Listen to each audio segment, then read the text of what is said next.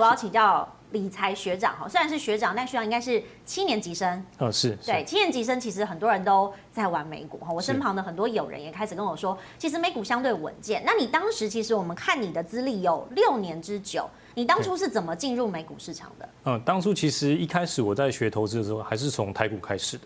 然后那时候我是学技术分析，对，那技术分析大概就是来来回回这样去看进出场点位啊什么的，就是弄一弄，大概弄了两年多下来，我发现其实还赔了不少 这样。对，那当然在这之中，因为我有一直在进修，就是我一直在看一些很多美股经典的书籍，所以我在做技术分析的同时，我也开始进入美股市场这样，因为我理理解到说，我看那些书上，其实我就理解到说。投资啊，你如果要投资三四十年这么长期的部分的话，其实你不能够只把重心放在台湾，因为放在台湾你会承担台湾特有的一些区域或是政治贸易的风险。对，那如果透过美股去投资一些知名的公司也好，或者是一些全球的 ETF 也好，对长期投资来讲是一个比较好的选择。所以我就开始踏入了美股市场。这样，你当初踏入美股市场，你是从什么股开始做？其实一开始我就是买大盘，所以我就是买呃美国的大盘叫 VTI。嗯，对，他就是呃投资大概约莫三千多档的股票，对，那我就透过那个去大范围投资，然后一边呢，我又在做台股的技术分析，因为那时候还是不相信说可恶，我一定要赢过这个市场，赢过大盘，对对对，就拼命的在那边做，就是新手韭菜的心态啊，嗯，一开始就是这样入场的。对、嗯，所以后来美股是做了多久，你才慢慢发现有收益开始进来？嗯，其实因为我在台股做技术分析大概两年多之后，我发现也是就是刚好提到亏了不少嘛，我才慢慢的把重心都移到美股这样。那在美股之后我就没有乱做，我就是专心的去定期定额的投资美股，然后再加上去年大跌的时候，我有把大笔的资金拿去投入一些疫情受创的一些股票，呃，一些类别，譬如说。房地产信托，譬如说邮轮、航空、石油等，那时候不是负油价吗？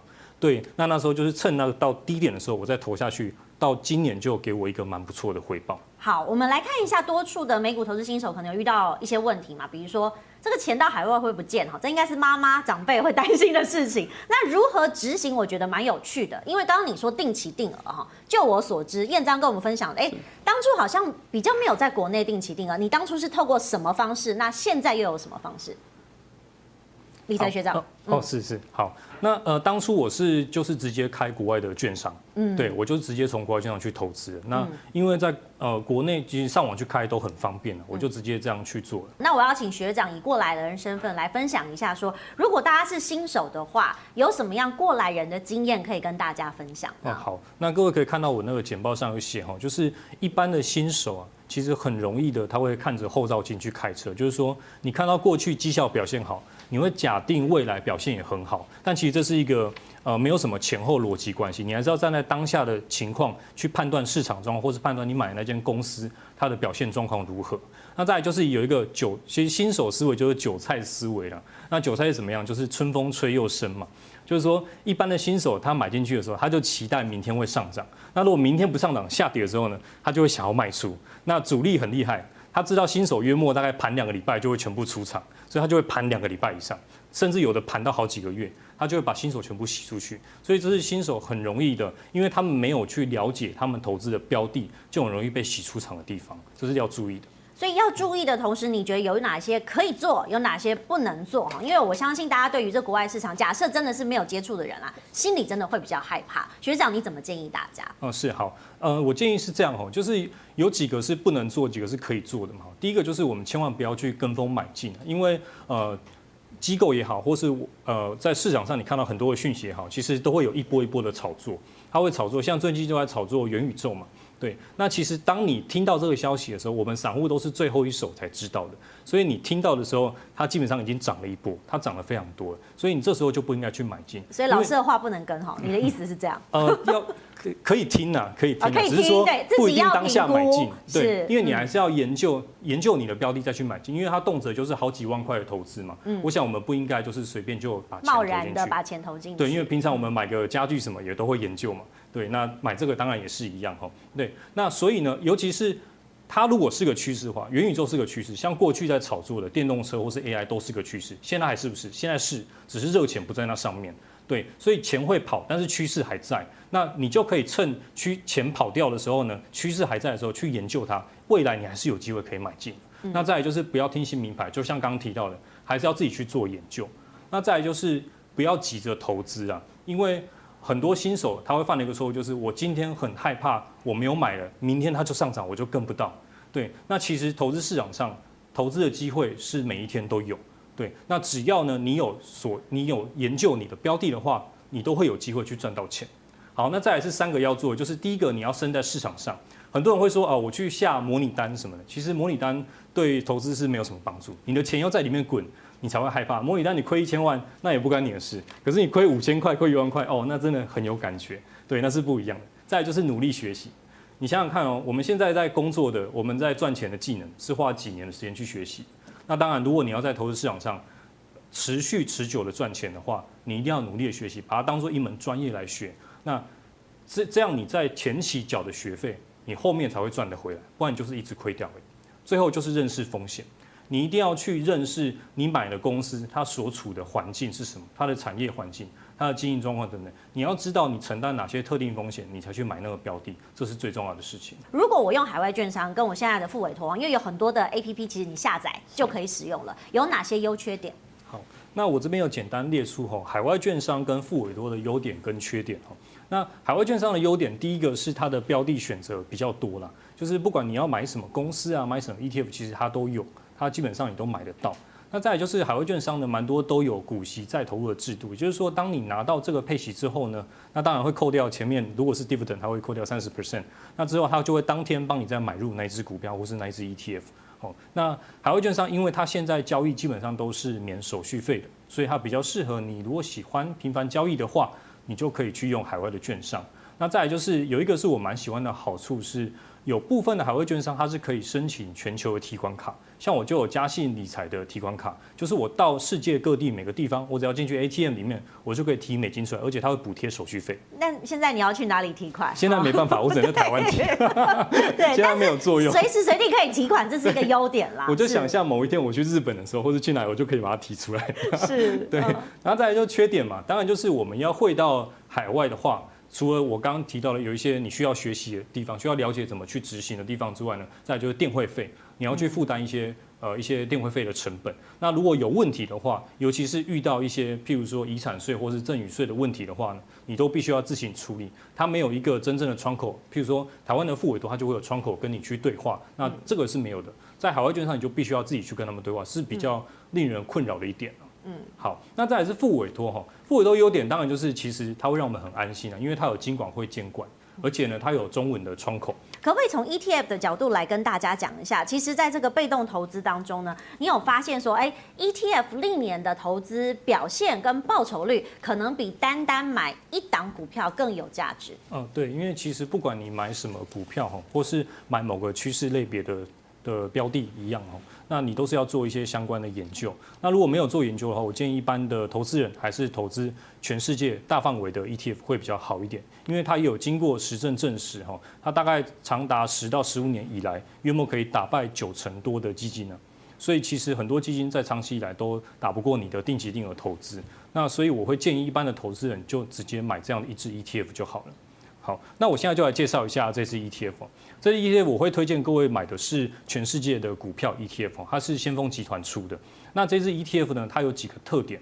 第一个是它价格很便宜，那第二个是你投资的成本非常低。哎，等一下，便宜是多便宜？可能每个人定义不一样。有，我等一下下一章我就会讲到，没有问题的。对，那。呃，再来就是你透过这一支 ETF，你一支你就算买一股，你就可以投资分散投资到九千三百家的公司，然后它是分散非常多的产业的，而且呢，它分散投资到五将近五十个国家里面。好，我们现在就来看看它有多便宜。各位可以看到哈，这个价格，你看哦，它现在一股约莫在一百到一百一十元美金，那每股都是我们一股一股买的嘛，所以其实大概新台币三千元，你就可以入手。其实比多数台股应该都还要相对便宜很多，对，可能少一个零哦。对，你看光是 ETF 零零五零要多少钱？那零零六二零八要多少钱？所以它其实是非常便宜的哦。那再来就是它的你投资的它的成本，就是费用率是很低的，它费用率是零点零八 percent 一年，那比零零五零呢大概便宜了五倍左右。所以其实你投资这个，你你你投资这档 ETF 的话，你比零零五零更大范围的分散风险了。然后呢，你的成本又更低，它价格又更便宜。好。那我们可以再看一下，我们可以看一下，就是它九千三百家公司是投资哪一些公司哈？像刚刚那个燕章有提到说，其实现在是科技，基本上是科技公司，它在领导我们世界的潮流嘛。那这这的确没错，因为呃，在 VT 里面呢、啊，它前十大的公司就是我们很熟悉的 FAANG 公司。你看，呃，微软、苹果、Google、亚马逊、特斯拉等等这些公司，它都有在里面哦，包含呃改名 Meta 的 Facebook，还有 NVIDIA 半导体，甚至是台湾的台积电。其实前十大公司约莫占这一档 ETF 的十五点八 percent 左右。所以其实呢，你投资这这一档 ETF，你也其实有点偏重在投资这些前几大的公司里面，所以你也掌握到了这些趋势。好，那再来就是我们可以看到它的公司的产业的分布。你看科技它还是稍微占重一点，但其实它有不少的 percentage 是分布在其他的领域，像是可选的消费品。或是金融、医疗保健、工业等等的，还有其他，就是它有不同的细分领域，基本上它都有投资到了，所以你不用担心说你会错过哪个产业的报酬，或者是你要去追哪些产业的趋势都不用。你投资这一支呢，它会很好的帮你分散资金到各个产业。再来，我们可以看到哦，我们可以看到，你看到它。投资近五十个国家是哪几个国家呢？我们可以看到，其实它在不同世界各地的领域都有。譬如说北美的话，它约莫在六十 percent 是投资在美国，因为美国毕竟是现在世界最强的市场。那再来，它有一些两三 percent 是投资在加拿大。那欧洲的话，就是欧洲的经济火车头，像是英国、德国或是法国、瑞士这些国家。那太平洋区域呢，像是呃日本、韩国等等这些国家。新兴市场的话，就有中国、台湾还有印度。所以其实你想得到的国家，已开发的、开发中的国家，它都有投资到了。所以这一档 ETF 其实它的 CV 值蛮高的。那我们可以再来看看它的表现哦。它的投资表现其实也是蛮惊人的，因为它是从二零零九年上市的嘛。如果在二零零九年你开始投入，譬如说我们投五十万好了，那在二零二一年，也就是说经过十二年过后呢，你会得到的是成长四倍，就是说五十万会涨成。两百零八万，那这边我们就没有计什么通膨或者下单手续费了。那假设你在那时候你是投两百万的话，到现在你是得到八百万，那年均报酬约莫在十一点多趴，其实还是蛮不错。因为这之中你其实什么事都没有做，你就是这样定期定额，或者说你单笔投入。我这边举的是单笔投入例子啊，你就单笔投入之后，你就关掉 APP 删掉它，然后十二年后再看，你就是会得到这个金额。所以其实它的报酬率还蛮好的。那学长你是什么时候投入的？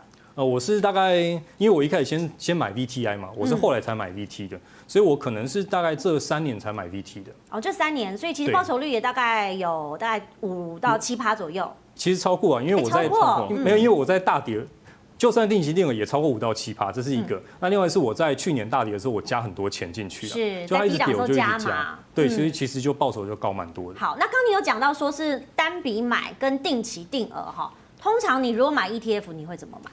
其实我会建议是定期定额，因为我们没有办法判断它的高低点嘛，而且我们是每个月都在赚钱，有薪水进来嘛，所以你就是每个月就定期定额的买进去。那不管高点低点也好，其实就算遇到股灾，你反而会把你的成本都摊下来，然后当它在上去的时候，你就会赚的比较多。所以我会建议是走定期定额。如果我真的比较小心一点，我不想要不理解就买，是不是还有一些方法让我过滤这些资讯，然后找到正确的标的？